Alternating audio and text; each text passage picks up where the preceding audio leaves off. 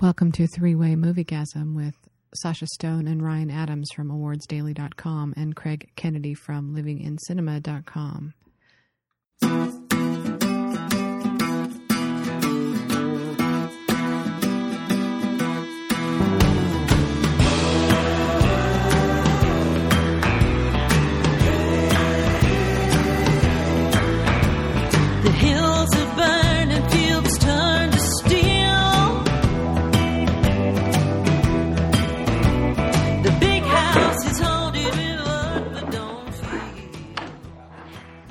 you something.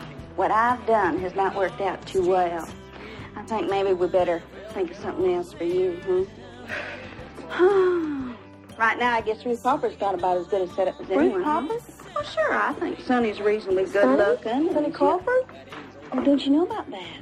Well, it's been going on about six months now. I thought you kids knew Oh, it's the silliest thing I ever heard of. She's 40 years old. Oh, so am I, honey. It's kind of an itchy age. Welcome to Oscar year 1971. I was just going to say the thing that stands out for me about this year, just glancing over it, is is that Clockwork Orange and uh, Last Picture Show and The French Connection were all three nominated. Those are some, you know, great, weird, daring films to be nominated for Best Picture. And I was wondering if um, they were talking a little bit about Ken Russell. Do you guys know anything about Ken Russell's work? Um, I've do know seen a lot of his movies. I don't really know anything about the guy. but do you know his movies? He's so crazy. He's just so his movies are so insane. You know, they're I, would, I was really shocked when I first saw them. I think I saw a bunch of them in a, like a week long uh, film festival, like uh in college. You know, when they would show a different film of his every night, and that was a trip. You know, to, to be exposed to that all that for the first time, Yeah. right after another. I was just thinking he was he was reminding me a little of Darren Aronofsky, you know, uh, looking yeah, back think maybe on. not that Darren Darren Aronofsky never goes that far because that's I mean Ken Russell was really way over the top I think but I see what Yeah. you mean though as far as being the the the obsession with the just the really um, uh, wild stylistic sets and and uh, even wild point of view you know the, his, his ideas on religion and everything were really radical for the time though. Hmm. Ken Russell would never make fucking Wolverine 2. Mean, some of Ken Russell's movies are so out there that they, uh, I think, I think one of them, The Devils, is not even on DVD. Warner Brothers has restored it. I think they showed it at a screening in New York, maybe at uh, the Forum or something. And they, but they're, they're not going to release it on DVD because it's still too radical. I mean, they showed the Christian stuff in it and everything, the anti the anti-religious stuff, and the, there's like a rape of Christ and all this kind of stuff in it. and, uh, Hmm. like some really strange stuff. Um, the the priests and nuns and everything are. I don't know. I, I, I think that I saw part of it once because some of the things I've heard about it sound familiar, but it's just a, almost nightmarish, like dreamlike from memories of it. You know, it's strange. But you know, didn't he? Have, when did he do Women in Love? That was a fairly relatively normal. That was film, I think. 1971, and in That's what I'm fact, thinking. Yeah, Women in Love. So that was before he went really too far over the top, and that was a pretty high quality movie because it was a literary adaptation, right? hmm. I show that as 69. oh dear. Well, then I Where are got something. looking? Well, let me read you this this paragraph from Damien Bona's book. It says Hollywood Rebels took over the 1971 Academy Awards. As soon as Glenda Jackson won Best Actress from the New York Film Critics for Ken Russell's Women in Love, United Artists released Ken Russell's biography of Tchaikovsky, Tchaikovsky, Music lovers. Tchaikovsky that starred Glenda Jackson as the composer's insane wife, The Music Lovers. Rex Reed raved, "It's it's too bad Glenda won her award before people got a chance to see The Music Lovers because up to this shattering film, everything has been an audition." And then it says, after the music lovers, Jackson balked when Russell asked her to play a sexually obsessed, hunchback 17th century nun in The Devils. Please, Ken, don't ask me to go crazy and start tearing off my clothes again, she pleaded. Miffed, Russell offered the role to Vanessa Redgrave, who was being considered by director John Schlesinger um, and film critic turned screenwriter Penelope Gilliatt for their movie about a love triangle. Vanessa decided to work with Russell, while Schlesinger and Gilliatt offered their movie to Glenda Jackson. Ken Russell's The Devils opened in the summer and was damned even by the critics who admired it. Um, so I guess that's just setting up the stage for, I guess, a fight between Vanessa Redgrave and Glenda Jackson for Best Actress, right? Um, Was that in 70, 70 or Uh, 70? It says 71 in the book, but maybe the Uh, movie some was. of these movies, I think, but the confusion is maybe the, the release dates in the UK and, and the US were different. Um, maybe that's why Yeah, they- Women in Love was re- released in the UK in 1969, came out in the US in March of 1970, Mhm. Yeah, so. and The, then um, and then The Devils came out in 1971 okay, The Devils, right. and was roundly ignored by the Academy. Uh, okay. So Glenda Jackson was nominated for Sunday Bloody Sunday, Vanessa Mm-hmm. Redgrave for Mary Queen of Scots, and then uh, Julie Christie for McCabe and Mrs. Miller, but Jane Fonda won for Klute. Mm-hmm. So And she had lost a year before for uh, They Shoot Horses, Don't They? So she was maybe a little bit due. Jane Fonda was a little bit considered due because she had lost the year before. hmm. I think.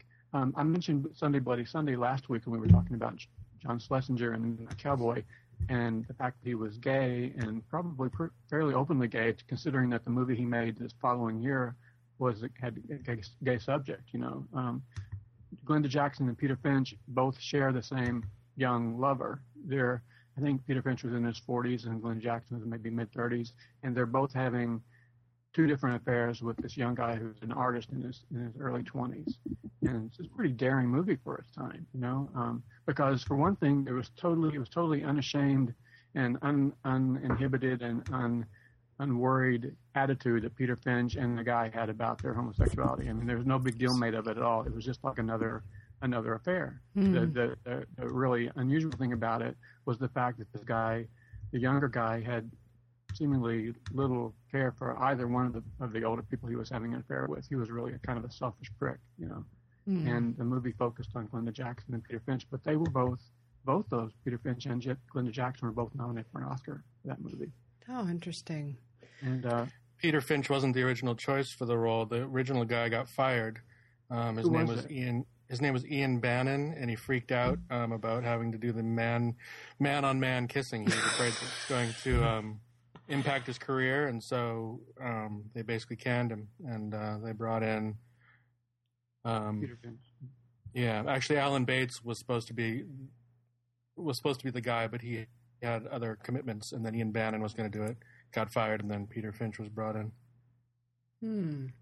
Yeah, and he did an awesome job. Like like Ryan said, it's not um, it's remarkable, especially for the time, because it was just a matter of fact in its handling of the sexuality. It just it, it wasn't it wasn't made into an issue. It just was, you know. Hmm. there was there was a, there was nudity. I mean, there were show uh, rear rear shots of like asses and stuff like that. There wasn't a lot of really hardcore st- of course stuff going on, um, but it was balanced between what they showed him doing with with Glenda Jackson and what they showed him doing with Peter Finch. A lot of you know nakedness in bed and on top of each other and rolling around and stuff like that, and like uh, just really open. Like, but uh, you said Penelope. Uh, how do you pronounce her name? Penelope Gilliot or Gilliot?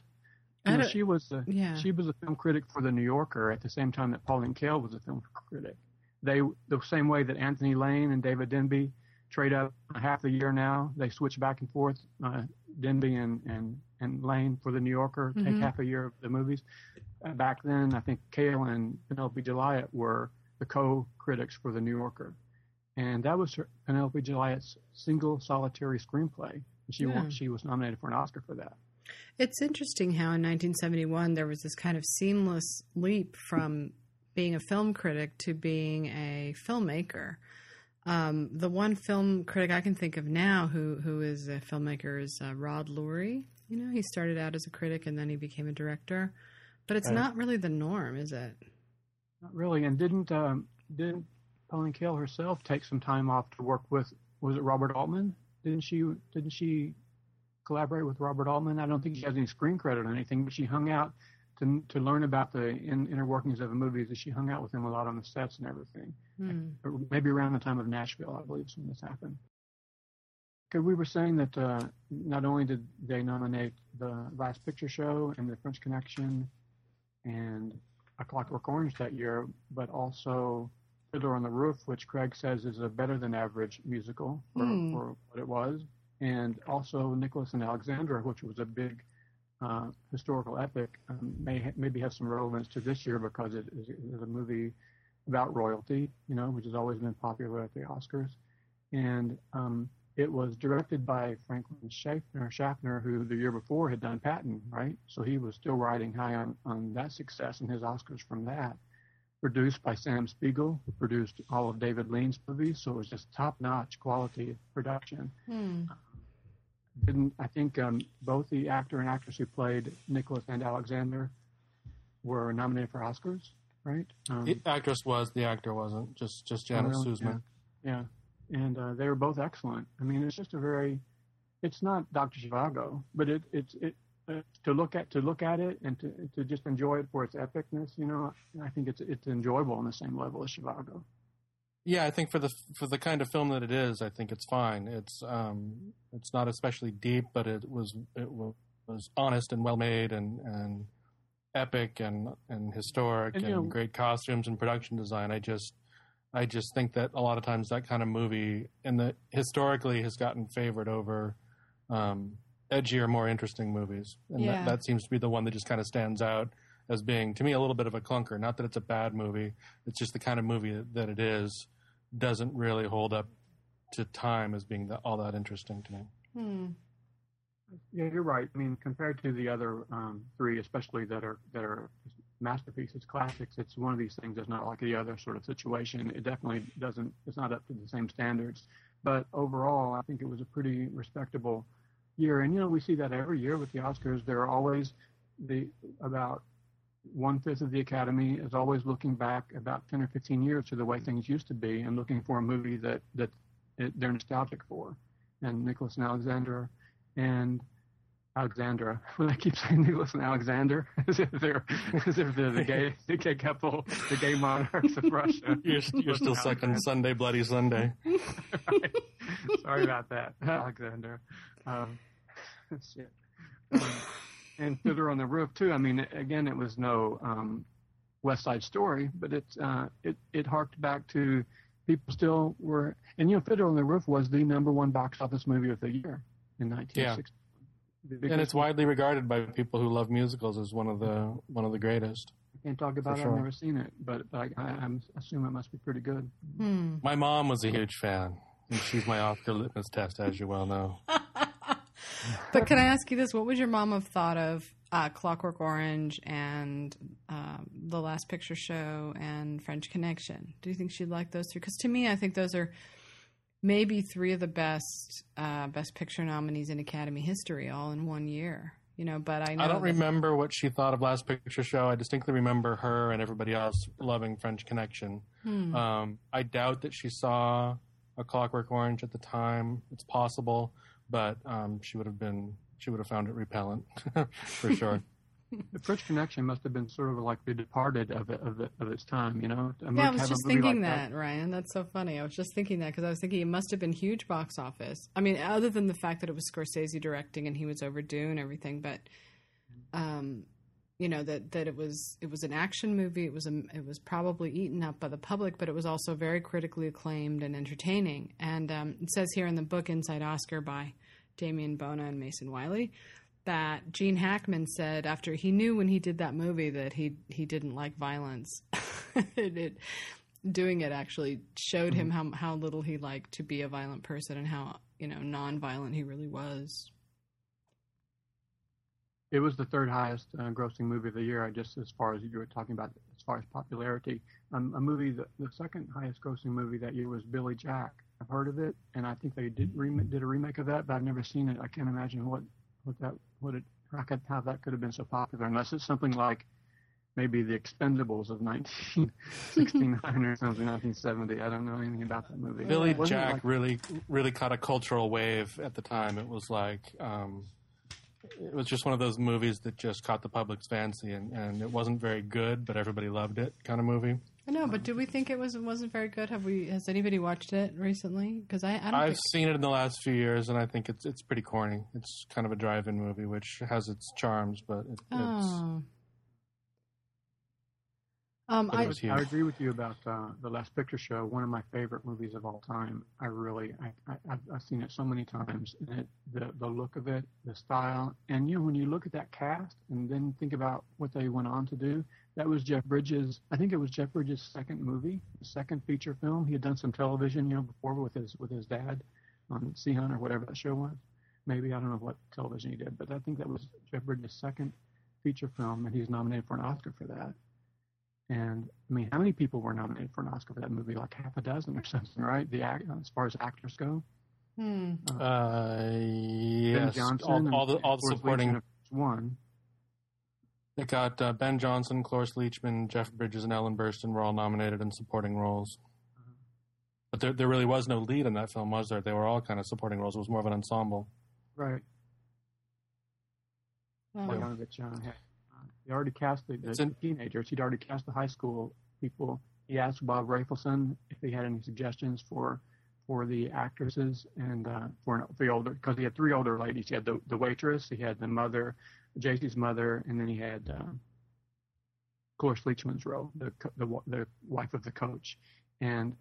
He cho- he cho- he interviewed everybody that Rafelson recommended, and Cloris Leachman, uh, yeah, of course Leachman came in and she said, you know, I know you're having me read for the waitress, but I'm really more interested in playing JC's mom. And Bob Bogdanovich said, you know, take the script home, read all three female parts, female parts, come back tomorrow, tell me which one you want, and you can have any one you want. He's like, I want you in this movie. You de- you decide what role you want. Oh, interesting. Wow, really? Cool, isn't it? God. I um when I was at NY or actually at, at Columbia before I dropped out and ruined my life, I um we had Andrew Sarris came to lecture. I had had a I got a scholarship to go there, and one of my job to fulfill that scholarship was to be the projectionist. And um, one of the projectionists, it was so great. Can I just say? But we did the last picture show, and Andrew Sarris came to talk about it, and introduce it, and he he told a really funny story about you know Peter Bogdanovich basically left Polly Platt and hooked up with uh, Candice Bergen. no, Uh, yeah, with not Candice Cybill Bergen. Shepherd. Cybill Shepherd, gorgeous Cybill Shepherd. Yeah. And apparently there was some funny uh, incident that happened because Cybill Shepherd has to do that nude scene, you know, where she gets into the pool the first time. Um, you know, she's she's sort of she's kind of this repressed country girl who's kind of discovering her own s- sexuality as the movie goes on, right? Because she has this weird sort of relationship with um, is it Jeff Bridges that they don't have sex but they pretend they have sex, or is it somebody else? I it is Jeff Bridges, I think. It's and Jeff she, has, Bridges. she she plays with all the guys in that movie because she, has such a, a, a hypnotic power over all of them, and she knows Yeah. it, but she doesn't really know how to use that power yet. she doesn't know how to use it and she's learning. Well, Yeah. apparently Peter Bogdanovich, nice guy that he is, um, made a big fuss because she had inverted nipples, Oh, and um, he didn't want her to nude. yeah, I hear Craig laughing. he didn't want her to to do the nude scene because because of that. So they had to figure out a way to make them not inverted. I just thought it was funny that Andrew Sarris was telling this story to, you know, these 20 something year old film majors at Columbia. So anytime I think of Last Picture Show, I can't forget about her inverted nipples, even though the Venus de Milo also had inverted nipples, we, we should say. So, um, But this is news to me. I never heard that story before. I think they only show.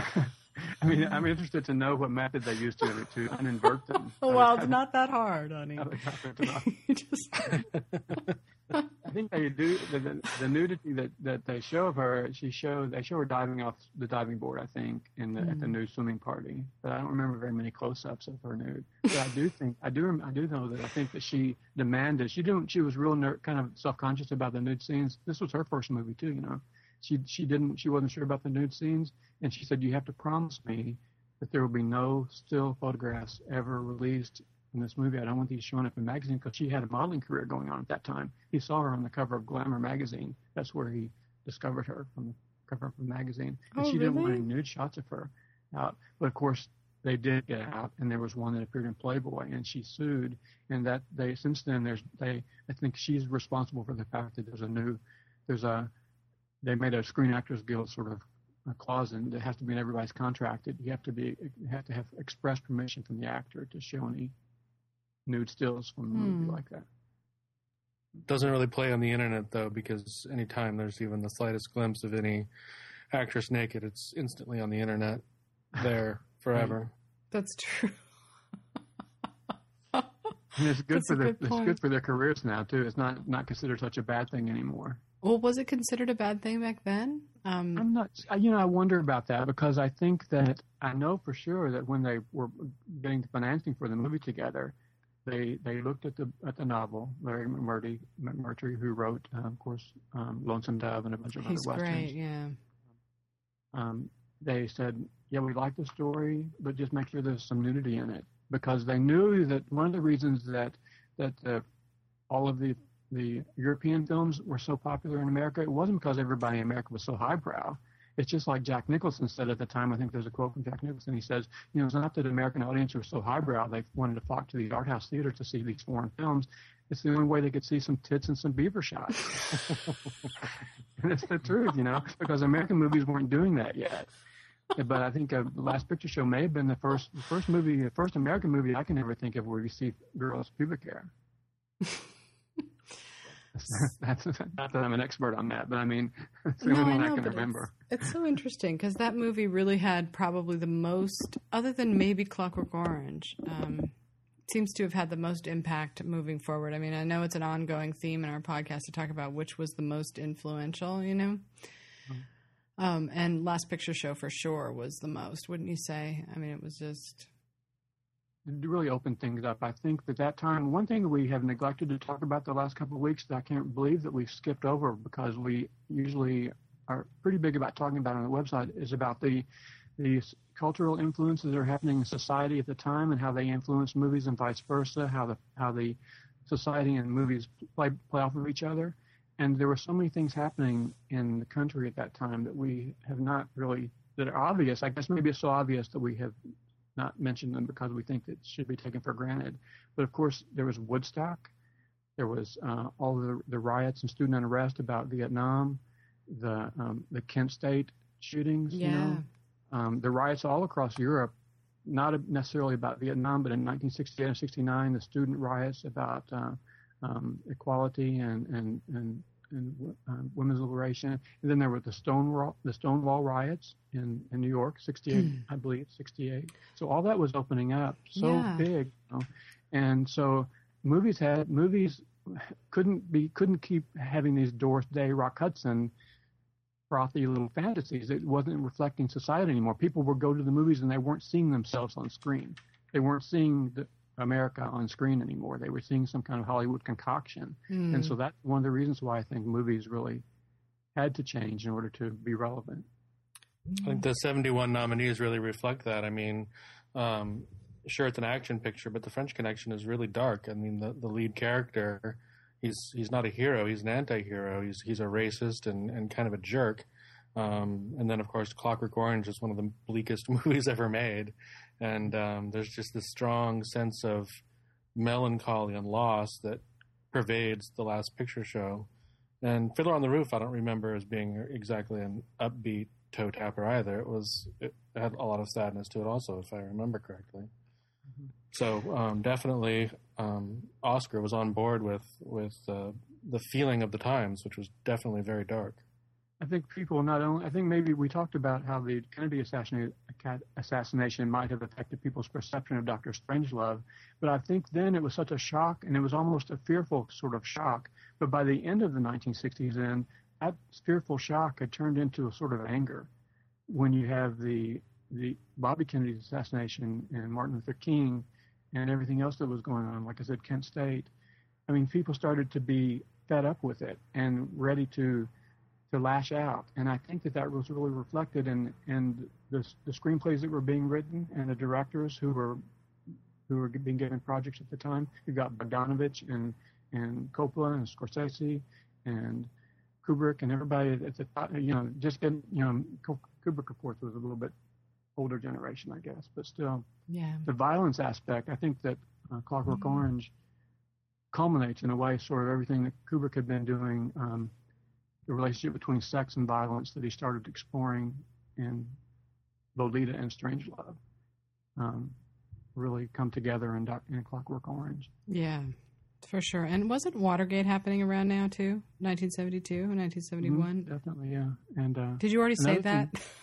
no, I don't think so. I mean, hate to go back and listen because I always hear that you say stuff and then I repeat. I ask you later. Did you?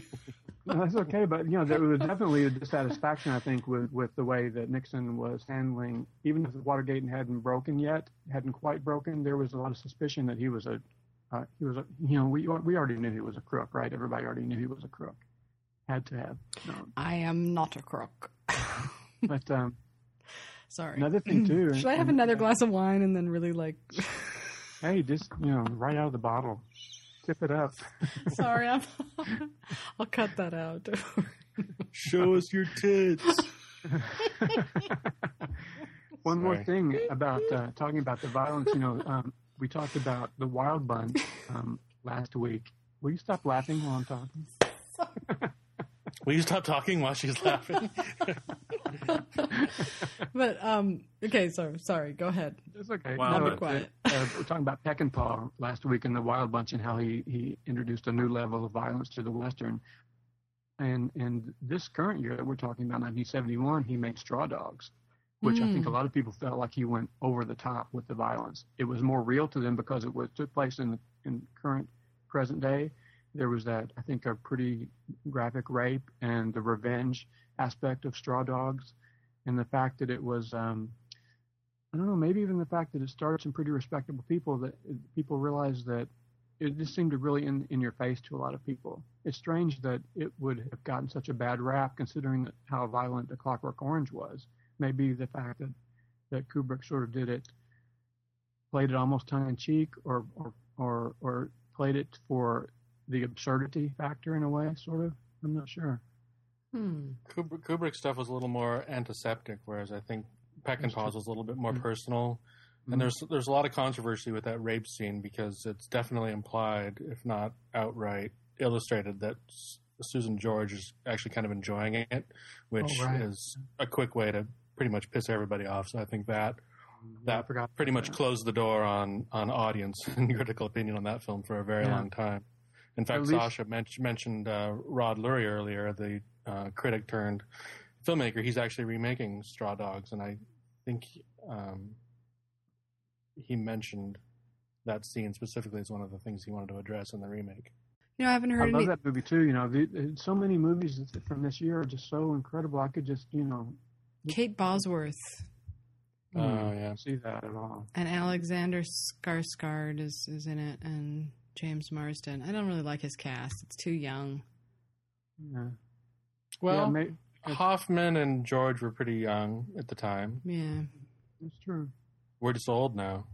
maybe so. maybe so. You were talking before about film nudity, and I was just thinking, you know, it seems like we've gone through a really long Puritan period.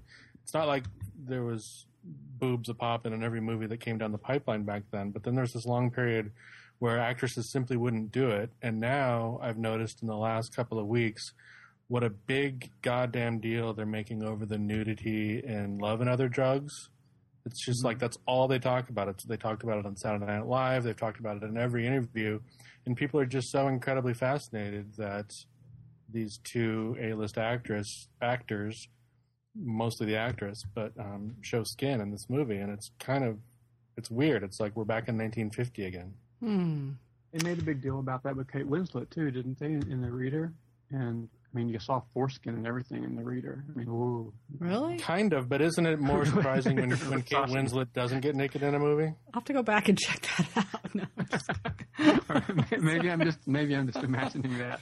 I have a tendency to just extrapolate these things and fill in the blanks. don't see foreskin too whole- often. I have a whole file of deleted scenes in my head that maybe don't even exist. I'm pretty sure they showed some foreskin in the movie, though. It's Ryan's cutting room floor, ladies and gentlemen. Cutting room. Well, that's another thing. That we're, if we can get serious for a minute or get back on track, we don't have to get serious, but back on track. That's another thing that happened in 1968. From 1930, you know, from 1930 to 68, the motion prediction, the motion picture production code, that old Hays code, was still in effect for all those years when movies were expected to sort of self-censor themselves.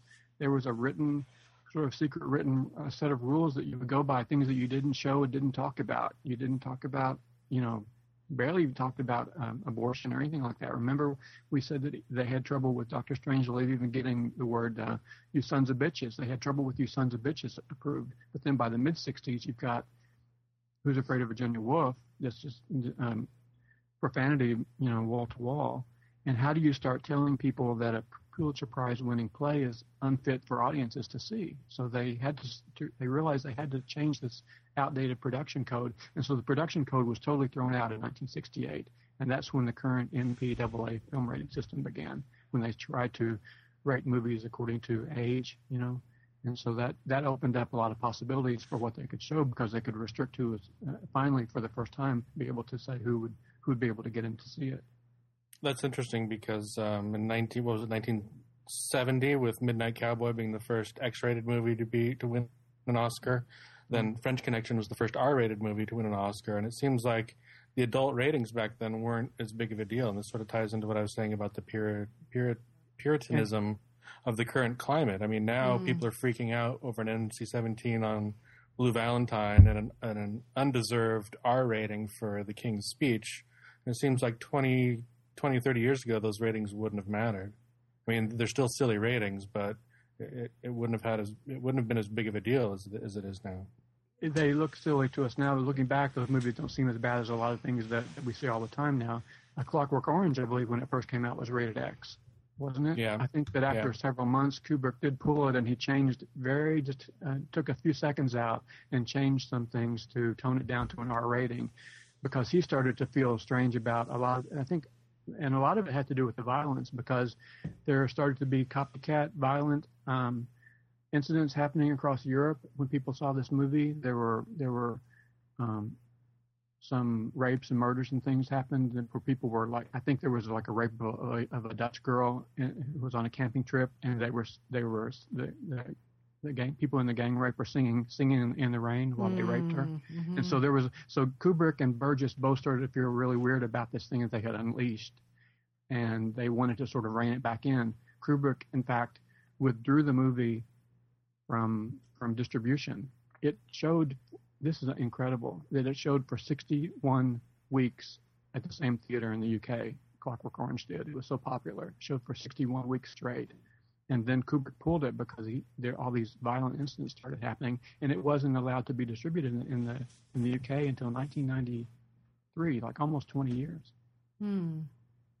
But that's why, if I can just say one more thing, I know I'm talking a lot here, but maybe the fact that all this stuff opened up in 1969, 70, 71, and it opened up so big and so wild and so crazy all of a sudden that maybe there was a backlash, a little bit of a backlash because people thought that maybe, okay, maybe we have gone a little bit too far.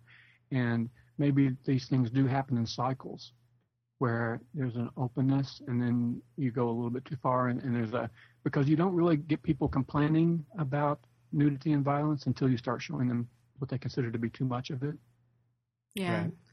Well, things changed um, after the 70s. You know, it was Charles Manson and all that. I mean, it really sort of uh, shifted the culture. And, and it seems like things shifted radically by the 80s, you know, coming out of the 70s because we, we had Reagan in office and yuppieism and materialism. Plus, we had Oprah. And Mm. along with Oprah came the whole child abuse thing and child sexual abuse. And suddenly there was, you know, that was the big topic. And there was, you know, the McMartin preschoolers and there was all this hysteria about child abuse and sex. And I feel like a lot of the Puritanism that we're seeing today is kind of born out of that. And it's funny because at the same time, child porn on the internet is at an all time high, you know, trading naked pictures of, of children. And it's just interesting to me that, that you know, that, that they tightened the grip, but it didn't seem to do much. You know, it still goes on.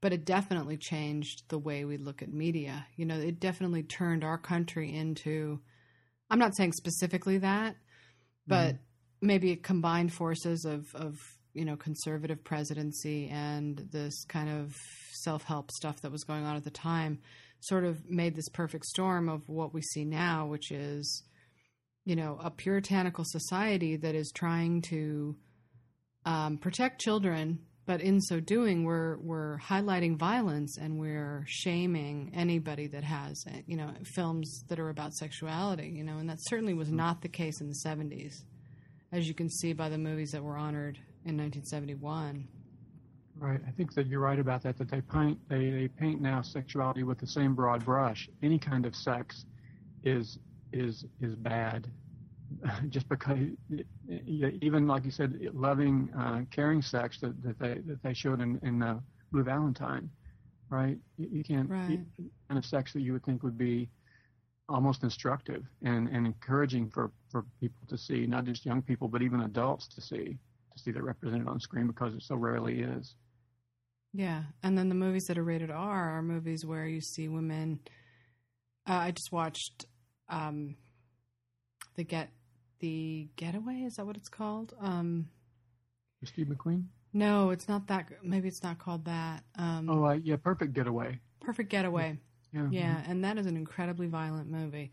You know, guys, half of his skull is falling off, and you know, this this, this person gets something stabbed into their hand, and it's just funny to me that that would be rated R, Mhm. or any kind of violence against women. It's just like Ryan Gosling said, you know, that that violence against women is seems to be okay, but sex with women is not. You know, Mhm. um, so Anthony Sex Burgess and, and even language. I mean, getting back to the King's speech where they say, I think they say the word fuck like four times in a row and a couple of other words. And that's enough right there just to get it an R rating when it's one of the mildest Mm. movies of the entire year. And it's unfortunate because it's actually a really good movie for kids to see. It's a little dry and slow, but the message behind it about um, the whole story is good for kids. yeah, I totally agree with you on that. I would never hesitate to show that movie to Emma just because it had the word fuck in it. I mean, can you imagine being that kind of a parent? no, I can't. You know, this discussion has been going on, I guess, for decades because back in 1970, apparently there were imitators of, of Clockwork Orange who thought that Alex and the and the Droogs were really pretty cool. They were they dressed up in the white coveralls and Mhm. you know marauding down the streets of London and everything. This was really happening. There were some people who were into into into that. Anthony Burgess was getting so tired of defending his book and the movie that he said, you know, not everybody who murders their uncle can blame Hamlet. And if you want to talk about violent literature, he said there's no more violent, and vindictive, and vengeful, uh, violent book than the Bible. Oh yeah, it's so true. But it doesn't say fuck in it. That's right. It doesn't say fuck. They just do it. They don't talk about it. they do. Oh, poor Lots, Mary. lots you of begetting going on in the Bible. the thing about the Bible too is you do have there's a, there's there's always the retribution factor, and that's one thing that people do like didn't did like to see and, and almost were were required to show in movies up until the mid '60s. They were required to show that people had to pay a price for their for their naughty behavior, Hmm. and that's well, that's one of the things that makes Clockwork Orange so controversial is because it's turning that idea on its head and saying that there's a point at which retribution in and of itself is wrong, and that Mm-hmm. you know you have to you, you have to allow humans to be humans at a certain point, even if they're the most terrible people on the planet, Yeah. which was not a message that people necessarily wanted to hear.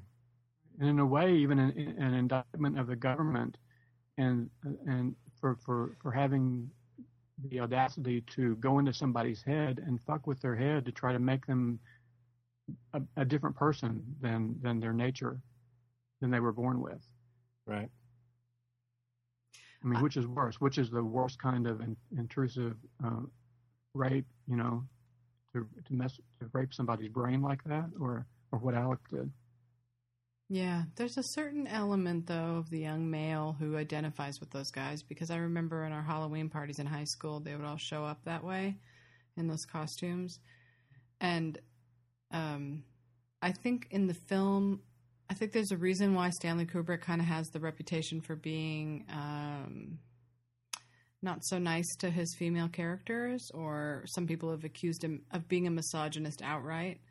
I don't really see that because uh, I don't really look at his movies like that. His movies to me are, are satires of human nature all the way around. You know, men, women, nobody really gets spared um, in his Right. movies. I don't think, but I know he's been given that label, uh, you know, misogynist, maybe because of a Clockwork Orange, but.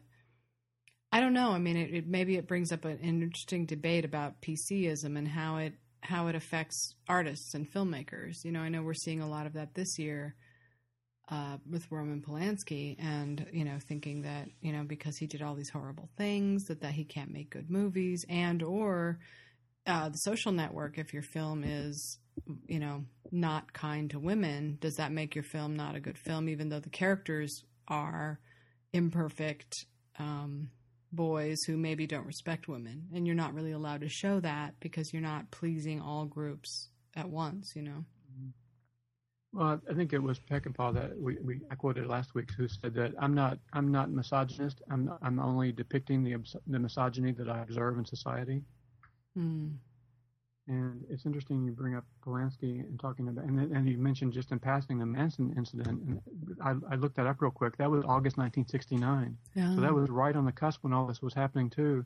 And I think about the home invasion and, and the horrible thing that happened there with, with uh, Sharon Tate and how that is similar to the home invasion in Clockwork Orange that was made just, that was probably filming at the same time. Maybe the script was being written at exactly the same time. And I know too for that Burgess, Burgess Anthony Burgess' wife was was mugged and lost a, a child that she was carrying before Burgess wrote A Clockwork Orange. That he he partly based that on, on a true incident in his own life, so he knows from whereof he speaks. You know. Wow. So th- this stuff was really on people's minds, and just think how that would think even think how the how the uh, the murder of this publicist has has rippled through through um, Hollywood this season. Think how the Sharon Tate murders must have affected Hollywood in 1969. Because Yeah. wasn't that like in Benedict Benedict Canyon or something? I mean, didn't everybody at one time or another live in Benedict Canyon? You know, that's like anybody on their way up or their way down lived in Benedict Canyon, right? Everybody knew that house. I think that everybody had at one time or another probably been invited to parties there, or maybe thought about leasing houses around the neighborhood. So it must have been a feeling like we just it could be it could be any of us. Yeah. Well, it definitely poured cold water all over the sexual revolution. That's the one thing it really did do. And the whole free love thing. I mean, it all, although the 70s was all about free love, wasn't it? I mean, it really did kind Well, of. it's because it was a disco era, you know. It was the disco era, and also you have to think about too. I you don't have to think about, but I enjoy thinking about the drugs that the drug situation that were available. You know, I think before in the '60s and '70s and and at least the late '60s, it was all about um, acid, LSD, and and marijuana. But by the '70s, that had changed to cocaine and MDA, the love drugs. You know. Hmm. Yeah, and I think in the '70s th- there was still a lot of a lot of sex and, and drugs, but there seemed to be more of a cynicism to it. Hmm. Whereas in the '60s, it was sort of predicated on um, optimism and hope for the future Right. and living in this free society. And the '70s w- seemed to be much more um, uh, debaucherous. Is not quite the right word I'm looking for, but I'm thinking of fall of the uh, fall of the Roman Empire type stuff. And it just seems like people. It was a dark, horrible time, and people were just partying and celebrating in any way that they could, so that they didn't have to think about it. Right. It, did, it, did, it didn't have that same note of optimism that the '60s seemed to have. It's so that all true. came crashing down in, in '69 with, like you say, the the Manson thing, and even Altamont with the Rolling Stones, and and just all kinds of things. It's interesting that it had a great effect on the Academy, though. And we- we're going to keep coming back to this because we're trying to figure out why it was that the 70s seemed to represent the best um, filmmaking at the Academy, you know, since they started. So that's 83 years of history, and one decade stands out. You know, you can always find great movies in every decade. But for some reason, the 70s, they really seem to change the way they voted. And, you know, was it a cultural thing? Was it these are the kind of movies they were making? Was it the critics who were whose eyes were open to new artists? And um, was it the 60s coming out of the 60s? You know, what was it about the 70s that that seemed to deliver the best filmmakers and the best Academy choices? It's it's not something that we can answer very easily, but it's nice to be able to go through these years. Um, on TCM tonight, um, just before we started the podcast, there was a movie that was made in 1965 or 66 called The Great Race. What an what a piece of fluffy garbage that was! My God, Natalie Wood and, and Jack Lemmon and, and Peter Falk and Tony Curtis, and it, it's it's really pretty to look at. It's all these old-fashioned antique cars. They have a race around the world, you know. But what a piece of absolute garbage! It's like it's like around the world in 80 days, only less classy. You know, if you can less classy. you know or And- slightly slightly more classy than Cannonball Run. so they were made, they were blowing all. It must have been hugely expensive to make. You can tell the production values and everything are just through the roof. It must have been incredibly expensive, and maybe it was successful, and maybe not. But it was just a, it was you could just tell that it was uh, just dumb, dumb, dumbed down type of movie, and maybe the. And there were so many movies like that, like I mentioned before, the, the Rock Hudson Doris Day type movies, and the the, the big blo- bloated historical epics that were real stagey sort of historical things. Like even though I do respect a lot Beckett and The Man for All Seasons and Lion and Winter, they were they were like something you'd see on a Broadway stage. They weren't Yeah. realistic depictions of what history was really all about. Right. And the musicals of the time, Hello Dolly and Funny Girl. I mean, I can't watch those things. You know, my question for you guys is do you think that the Academy responded because the movies made money and that showed that the people were responding? Or do you think that they ever felt like this, like last year with the Hurt Locker, that they really had to lead the charge and be the tastemakers?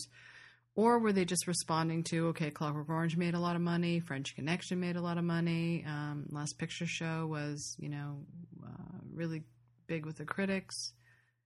I'm just wondering. I think I think it was a it was a it was it began with the movies, and I think it was a a weird confluence of time where the big studios were making mainstream films that had a European 60s sensibility to them, Hmm. and th- those those were the big movies. They were marketed as the big movies, and that those are the movies that made money, and they were really the mainstream movies, even though the the style was outside of what we would normally think of as the mainstream. So the Academy, I don't think really had much of a choice. They had to gravitate towards what was popular, and, Hmm. and that was that that was those movies.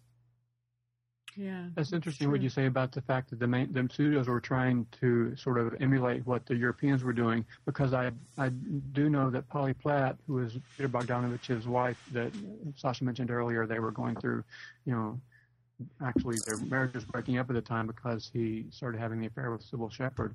She told him that she wanted to make an American movie eh, like the French would make it. She wanted to make a movie about Texas that the French would make.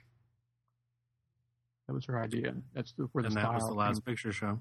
That was the last Well, picture and- show, right? Yeah. William Friedkin, I was just listening to the DVD commentary, and he was talking about his influences uh, for the French Connection, and the two movies that he mentioned were Godard's Breathless and um, um, Z, which was the movie that won for foreign language last week that we were talking about. Yeah. Um, and it had this documentary realism to it that was pretty uncommon for American movies at the time. It was all location shooting, no sets, and um, now we take that kind of thing for granted, but back then that was that was a pretty big breath of fresh air for a mainstream Hollywood picture. Right, right. Yeah, think of the shock. I mean, we look at these movies now. We've seen so many movies since then. We see we've seen more. Re- a lot of us, we of course, we grew up seeing the more recent movies that we that are our contemporary movies that that were made the years that we were growing up, and then we go back and look at the older movies, and it's hard to imagine the shock that they must have instilled in people when these things came out. To see the kinds of things they were showing in A Clockwork Orange and Midnight Cowboy that had never been shown on screen before, never, Mhm. ever been shown on screen before what how it must have just blown people away. And I think that the studios were, and not just the studios, but the all of the people in the industry were thinking the industry needs some help. We are the 60s are not going well for us. The 50s was a pretty great decade, you know. 40s and 50s both were pretty great decades as far as quality. They must have known that the 60s were paled in comparison, and they needed some an injection of some fresh fresh ideas and fresh blood. And luckily, they had all these filmmakers coming along like Coppola, Bogdanovich, and Scorsese, who provided that fresh blood. Hmm. Right. And I mean, it's just amazing to me that, that we had Coppola, Scorsese. I mean, what what other decade have we had those kind of filmmakers emerging from? I mean, I, I guess you could say like the John Ford era. You know, you had John Ford, and then you know Frank Capra and, and Leo McCarey, and those kind of guys were sort of Elia Kazan. You know, these are the the directing geniuses. But really, the future of film was was happening in the seventies. I mean, that's this is really how when everything changed and when you know directors came that that really did influence generations to follow. They're still influencing directors now. Mm-hmm. These guys from the seventies, you know. we look at 69 and 70 and 71, and it's really a launch pad for what was about to happen then two or three years later, when this decade really hit its peak in 1972, 73, 74, because you you have French Connection directed by Friedkin. Then two years later, he does The Exorcist, right? You have Patton written by Coppola, and then two years later he does The Godfather and Godfather Two. You have um, a little movie called The, the Hospital that Paddy Chayefsky wrote, that was sort of a, a, a just a it was a farce. It was a, a farce about um, the way the hospital system and the medical system was was failing patients. And then two years later he did Network. He wrote Network, and all, all everybody was was gaining getting the foothold and getting the clout to make the movies that they were going to be making two or three years later that were just going to absolutely be some of the best movies ever made. Hmm. And why? Some of the best and most popular at the same time. And what, Craig? I'm sorry, I didn't, I didn't hear that. Some of the best and the most popular at the same time. That's, That's uh, right, absolutely. Yeah, it, and you know, that's pretty impressive too. That the audiences were were pretty smart to to pick up on these movies. You know, maybe were they a lot smarter than audiences today? I don't know. It seems like that they were turned up for the quality movies more than they do nowadays. Uh, yeah, I don't know. I mean, I, I haven't traced film criticism. Um, I just know that there was a difference between the old, like the Bosley Crowther at New York Times uh, and Pauline Kael and people like that. I mean, there was a difference, a shift in how they looked at movies, and I think a lot of it had to do with the French and the Cahiers du Cinema and Mhm. kind of looking at films in a different way, the birth of the auteur, and you know, there really was an evolution. But what's interesting to me is how it kind of stopped in the eighties. You know, I hate to say it because I don't want to put any blame on these movies because I do love these movies a lot and I, and I respect the directors who made them. But things really changed when they started making movies like Jaws and Star Wars. And that, and when they saw the kind of money, even though The Godfather was popular, and we're talking about The French Connection was popular because it made $26 million that year, hmm and it was great that it made that much money. But then when a movie like Jaws and Close Encounters and Star Wars, those kinds of movies start coming along in the 80s, making 100 million, 200 million dollars, that changed everything. Yeah, I think maybe. it was Nicholson who said, once McDonald's takes hold, you lose your taste for real food. Mm, Well, and I think behind the scenes, the, uh, Hollywood was increasingly becoming corporatized, uh, whereas you had the studio system that lasted up to the 60s. The 70s was kind of this in between era where all these interesting things were happening. By the time the 80s rolled around, it was pretty much investment banks in charge of all of these these movie studios, and I think the product um, reflects that. They're making they're making commodities. They're not making art anymore. mm, that's so interesting. It's true. There were a lot of great foreign films in 71 too. I'm looking down the list here. My favorite, probably my, one, I keep saying that, it, that it's probably my first or second or third favorite movie of all time. It just depends on how recently I've seen it. The Conformist by Bernardo Bertolucci was Mm. 1971. So influential. When you look at that movie and then you compare it side by side with The Godfather, the look of The Godfather and The Godfather 2. In fact, Coppola quotes shots from The Conformist and The Godfather 2 because he, as an homage to the influence that it had on him. Hmm. That sort of recreation of an era, I can look at The Conformist, and to me, it, it seems so saturated with the 1930s. It's not like the 1930s that was recreated for movies like Funny Girl, where it looks like a Disney version of the 1930s. It looks like the real 30s, and that's what The Godfather did too. In the same way that the Last Picture Show looked like it was genuinely shot in 1951. It really had the look of a movie that was made in 1951 Yeah. with 1970 sensibilities.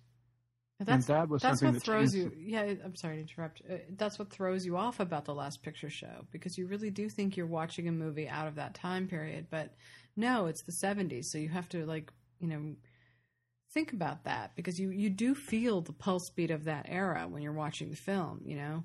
But you but it's also a period piece. I mean, it's a, it's kind of a strange combination of things going on there, you know. Bogdanovich, it's great that you mentioned about the, about the uh, auteur theories and, and the, uh, the influence of the du Cinema and everything, because that's really Bogdanovich was like the American version of Francois Truffaut, Hmm. except and he he like idolized Orson Welles, of course, and John Ford Right. and Howard Hawks, and he wanted to emulate them. He wanted to make movies like they made, and he did it. He did it with Last Picture Show. He made a movie like John Ford would make, Hmm. and it, except with tits and beaver shots.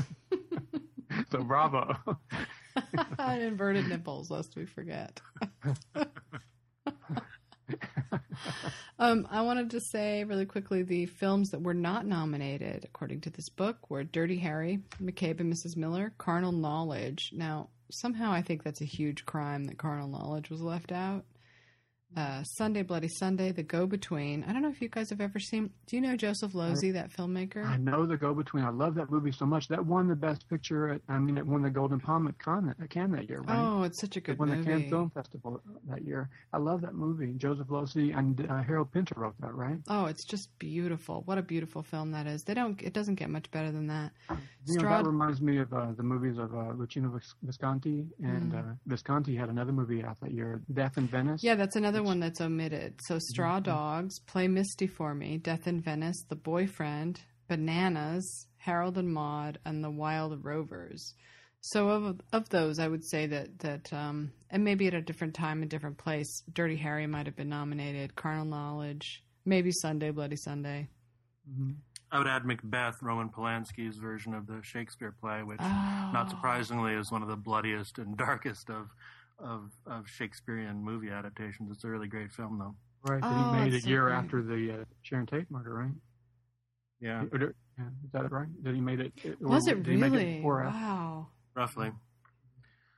And it's interesting that you mentioned Dirty Harry. I was thinking about that as I was watching um, um, French Connection. There are two two movies centered on two sort of rogue anti-hero cops. Hmm. Um, and I love both of them, but I think they made the right choice with French Connection. I think Dirty Harry, um, French Connection is very dark and edgy and very kinetic, whereas Dirty Harry is more, it's almost cartoonish. It sort of relies um, almost entirely on Clint Eastwood's personality. It's a very cool movie, but it's not a very deep movie. I think. Um, I think th- th- they're both sort of responses to, I think, a certain paranoia that was happening in the Yeah. the country at the time, sort of a law and order feeling. I mean, if you think of New York at that period um, being mostly a cesspool, and a lot of the big cities were, I think people, I think crime was was really uh, among people's top concerns.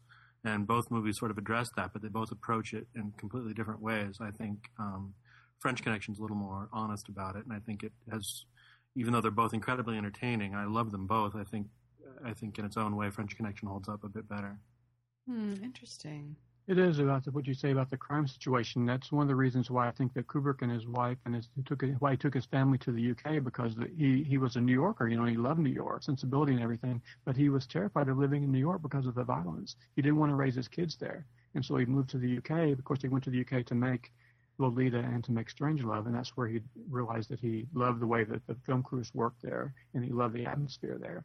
And he set himself up in this. Uh, vast estate with acres and acres of land around him that was like his little protective enclave, and he hardly ever left it. He hardly ever left that house. He never did, didn't he? He was kind of a recluse. He Was yeah, and it was it was to get away from the violence, and uh, so that was a big aspect, another aspect of what was going on in the country at the time. We it's hard to imagine now the way that New York has been sanitized that it was such a dangerous place to walk the streets back then. Yeah, I mean, I I like what you said there about Dirty Harry and um, French Connection being like rogue cops taking care of business. I wonder how much of that was brought out of the kind of reminds me of now with the Tea Partiers who are sort of reacting to this chaos that they think is raining down after having elected a black president. You know, it's sort of the 70s were kind of similar, and unfortunately, Obama is kind of being Carterized. You know, in, in a similar way that uh, Yeah, he is. you know? And it's the 70s all over again.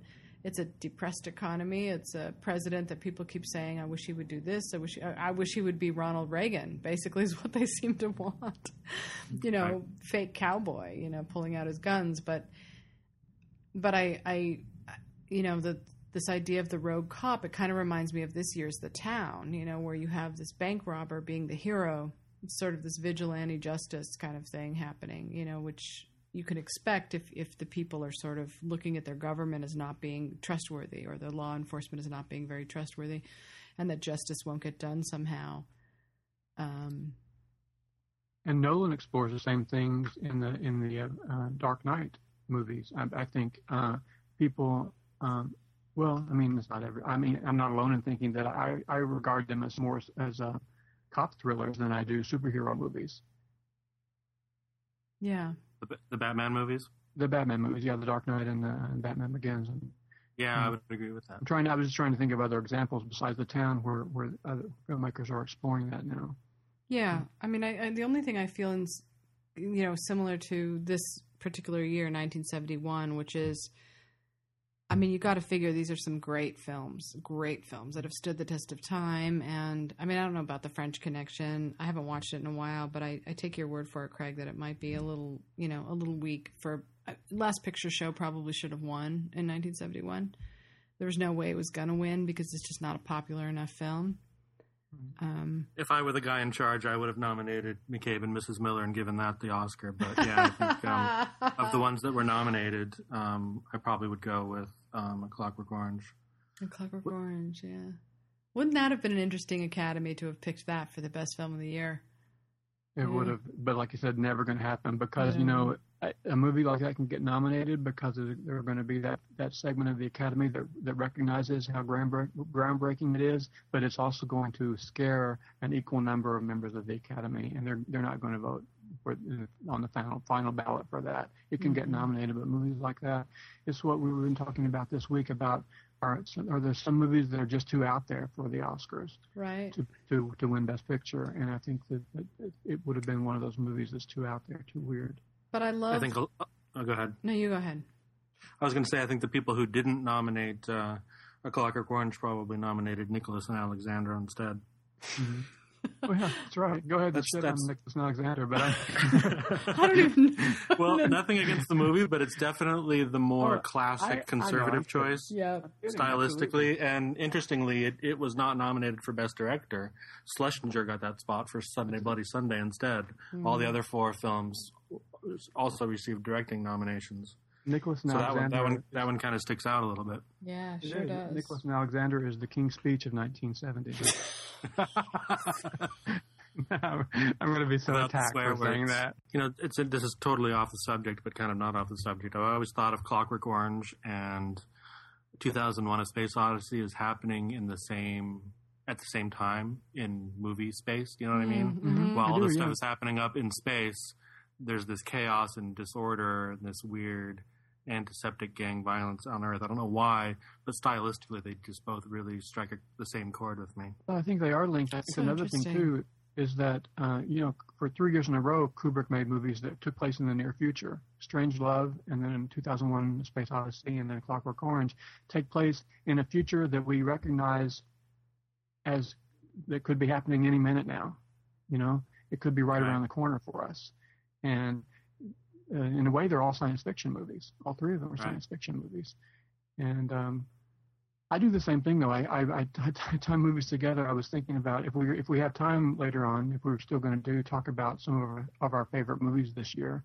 Um, I think a movie that's been neglected and overlooked, and will maybe hopefully find a an audience later on on DVD is um, Scott Pilgrim versus the World. You know, because and uh, I tie this. It's strange. It's going to sound weird, but I sort of see Scott Pilgrim as as Mark Zuckerberg. If Mark Zuckerberg had taken a wrong turn, like if he had overslept the day of his SATs or something. you know? and because they were remind me of each other in some way, you know, like a different alternative universe, Mark Zuck- Bizarro world, Mark Zuckerberg, Scott Pilgrim. That's funny. That's funny. Yeah, I Because don't. hope- they're kind I of like the, talk the nebbish, the nebbish more. nerd kind of guy, you know, who but still pretty do pretty well for themselves in the end. Hmm. I hope we talk about Scott Pilgrim again in the future. It's one of my favorite movies of the year. Is it really? good. I'm glad I, I gotta have it. to Yeah. see that so that I can keep up with you Oh, guys. you I never do. did It's see it. visually and narratively and structurally, it's probably the most interesting movie of the year, I think. Wow.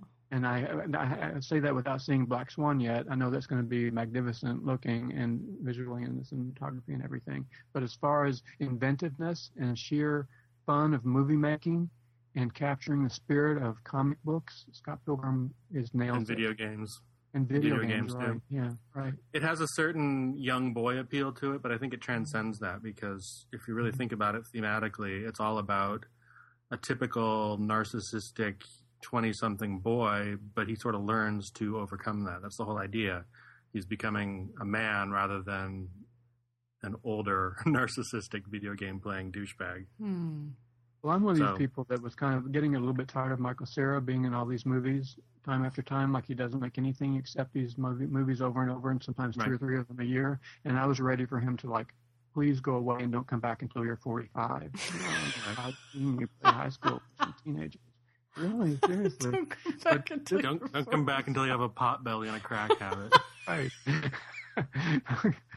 and but this movie made me forgive him entirely. This is the movie that he. This is the movie that redeems everything that he's done since Juno. You know, for me. Wow, It's the best. hot. It's the best thing he's done since Arrested Development. Oh, absolutely. It's, he's perfect in the role. He just absolutely embodies the Scott Pilgrim so well. I really like this. That movie is high And it's- it- praise. It's a variation on his his usual thing. He's still kind of got that awkward guy thing going, but there's a darker edge to him than he than he's had. He showed it a little bit in uh, Youth in Revolt, which wasn't a very good movie, but his alter ego uh, Francois Dillinger was actually really funny. Right. This total this total suave together anti Michael Cera character, but um, the, a little bit of that character seemed to inform his Scott Pilgrim character a little bit. Hmm, so interesting. And it's a funny movie too. Really funny Scott Pilgrim. Can I really just- is. Plus, um, Kieran Culkin is so much better than Macaulay Culkin as an actor. He's so much more en- entertaining to watch and so much um, less self-conscious, I think, or something. I just really like him. Plus, you know, I, I guess it's part of my duty in these podcasts every week is to talk about the, the gay parts of movies, and he's like the coolest gay character in any movie this year. really? He's Oh, absolutely the coolest gay guy, you know, in any movie this year. Funny. That's He's really, Culkin. he's really the only well-adjusted movie, and he, the really only well-adjusted character in Scott Pilgrim. he's the normal character. Sounds great. Everything I've read about it made it sound terrible, but you guys have made it sound like uh, something I'd like I to see. understand the bad reviews that it got. I think a lot of people went into it maybe with the same feeling that I had because I only recently caught up to it. I skipped it when it was in theaters, but uh, I think maybe people just were tired of Michael Cera. But they would be. It, it got a lot of decent reviews. I think it was in the 70s at least on on um, Metacritic. I'm not sure about that. I'd have to go and look. Hmm. But the audiences sort of um, didn't really give a shit about it. But at the same time, it, it made like 46 million dollars, I think, which for that movie is actually pretty good. Unfortunately, it cost like 60.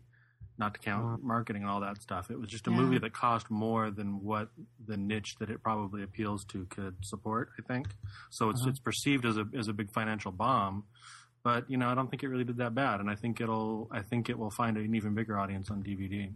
Hmm. I think it's the kind of movie that's going to look really good on the resume of the director whose name kind of escapes me in just a minute. He's Edgar Wright. Edgar Wright. Um, he's going to look really great on his resume looking back as one of his early great movies. When because I think he's going to be doing some great things later on. Edgar Wright is. The same way I think that uh, Kick-Ass was underrated too. I really enjoyed Kick-Ass, and I, they're sort of the same type of movie. And Matthew Vaughn is an incredible director. Those are these, those are the two summer popcorn movies that I really enjoyed this year: Scott Pilgrim and Kick-Ass. Hmm. I can't get behind John Kickass, but I totally support you on Scott Pilgrim. All right, we'll talk about we won't talk about Kick-Ass then. I don't want to I don't want to argue about it. Since we don't we don't really have time to talk about our favorite movies of the year, I don't think. But I, I just wanted to put in since you guys talked about Scott Pilgrim, I just want to put out a little bit of a props for uh, Barney's version, which isn't a perfect movie, and it's you know a movie probably a lot of people aren't going to see, and it's kind of a mess in a lot of ways, but it's really worth seeing for Paul Giamatti's performance. Um, that's really the only reason to watch it. But he's because he's so watchable and he's so likable. Maybe other people don't see him that way, but to me, I'll pretty much see him in anything because I love. I think he's a great actor and he's just so funny and interesting to watch. But, um, and you know, when I interviewed him recently, he told me that his favorite role was in The Illusionist of all things. Like you'd think it would have been Sideways or you know John Adams or something, but it wasn't. It was The Illusionist. Isn't that funny? Did he um, elaborate at all? He just said that he'd always wanted to pl- to be a, a magician in his life. Hmm. You know that he wanted he'd always wanted that as a kid, and that he had the most fun playing that mm-hmm. part, which I thought thought was really interesting because I wouldn't have pegged that as being his his best role, or you know, but Um, anyway, I think that Barney's version, despite the fact that it has zero buzz at all, and you know it's a long shot for it getting any nominations, is worth is worth checking out. So I, I would recommend that film for people to see. That can kind of be the theme of this segment, and it's not. We didn't really maybe cover some all of our favorite movies of the year, which I can't do at this point because I haven't seen everything hmm as many things as you guys have seen. So I'll have to save my very favorite movies of the year until later on in the month. But this Yeah. was a good opportunity to go back and pick up on some movies that maybe fell through the cracks. Okay, well, I think that does it for another edition of Three Way Moviegasm, and I think that we'll be seeing you next week if all goes well. Thanks for listening. You can find more on awardsdaily.com or livingincinema.com. You can also find us on Twitter at awardsdaily, at Living in Cinema and at Ziggy Starfucker. I know that we are young, and I know that you may love me, but I just can't be with you like this anymore. Alejandro.